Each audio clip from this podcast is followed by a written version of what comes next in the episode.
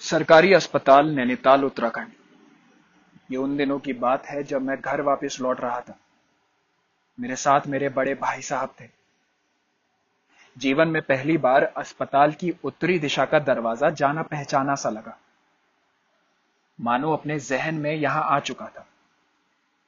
भाई साहब थे, वही लोग थे, गाड़ियाँ थी। और वही बीमारी। अपने ख्याल और आज के बीच फंसा हुआ मैं आसपास की आवाज़ सुन नहीं पा रहा था। आओ लाइन में लग जाओ।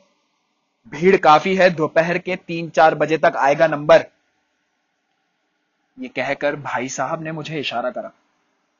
वो देखो। तीन कमरों में डॉक्टर बैठकर एक एक करके टेस्ट कर रहे थे। तकरीबन सत्तर लोगों का हुजूम मैंने कई महीनों बाद एक साथ देखा। हम सब सामाजिक प्रवृत्ति के गुलाम हैं यह मुझे यकीन हो गया था। तीन लाइनों में लोग बटे हुए थे। एक दूसरे को धक्का देते हुए वो गोंद से आपस में चिपके प्रतीत हुए। ना चाहते हुए भी मुझे इनमें से एक का हिस्सा बनना पड़ा। उनके बीच आकर मुझे दुर्गंध आने लगी। शायद कुछ लोग सुबह से या फिर रात से यहीं पर ही हैं। पर वो दुर्गंध उनके शरीर से नहीं, बल्कि उनकी रूह से आ रही थी। डर की दुर्गंध। इसी बीच लगभग 50-55 साल का व्यक्ति लाइन के बीच में घुसने की कोशिश कर रहा था। बातचीत चालू हुई। ये कौन है भाई? ओ भैया, ओ, लाइन में आओ, चलो। आवाज़ कुछ सख्त हुई। भीड़ का बेकाबू होना आसान होता है, ये मुझे भीड़ में शामिल होकर मालूम पड़ा।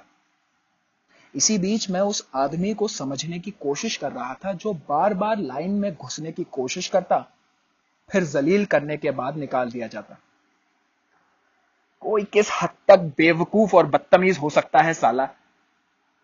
एक गड़गड़ाती आवाज़ ने सबका ध्यान अपनी तरफ़ केंद्रित किया।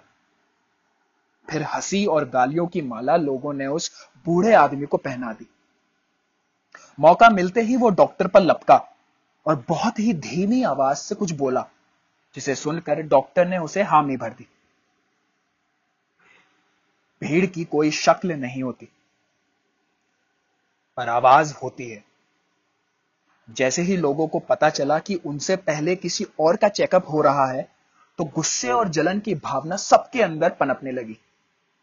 जिसका हिस्सा मैं भी था, क्योंकि मैं भी भीड़ का हिस्सा था। शायद ऐसा ही कुछ क्रांतिकारियों को भी महसूस होता होगा जब उनका हक छीन लिया जाता होगा। क्रोध के बादल जब फटने वाले थे, तभी वो आदमी अपनी बेहद कमज़ोर और बूढ़ी माँ को सहारा देता हुआ डॉक्टर के कैबिन में चला गया। बिल्कुल ऐसी खामोशी। वो गड़गड़ाहट, जो एक वक्त भीड़ की शान थी, उस आदमी ने उसे झूठा साबित कर दिया।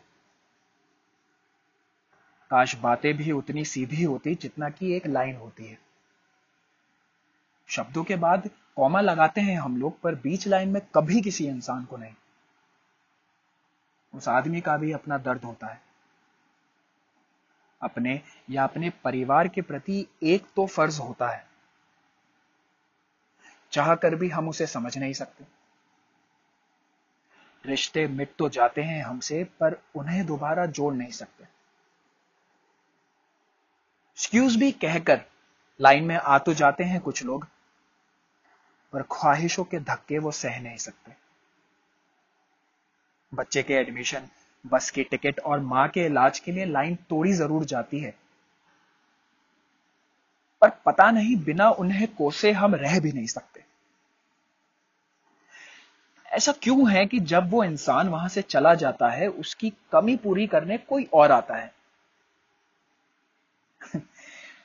क्योंकि इंसान को इंसान टोके बिना रह भी नहीं सकते।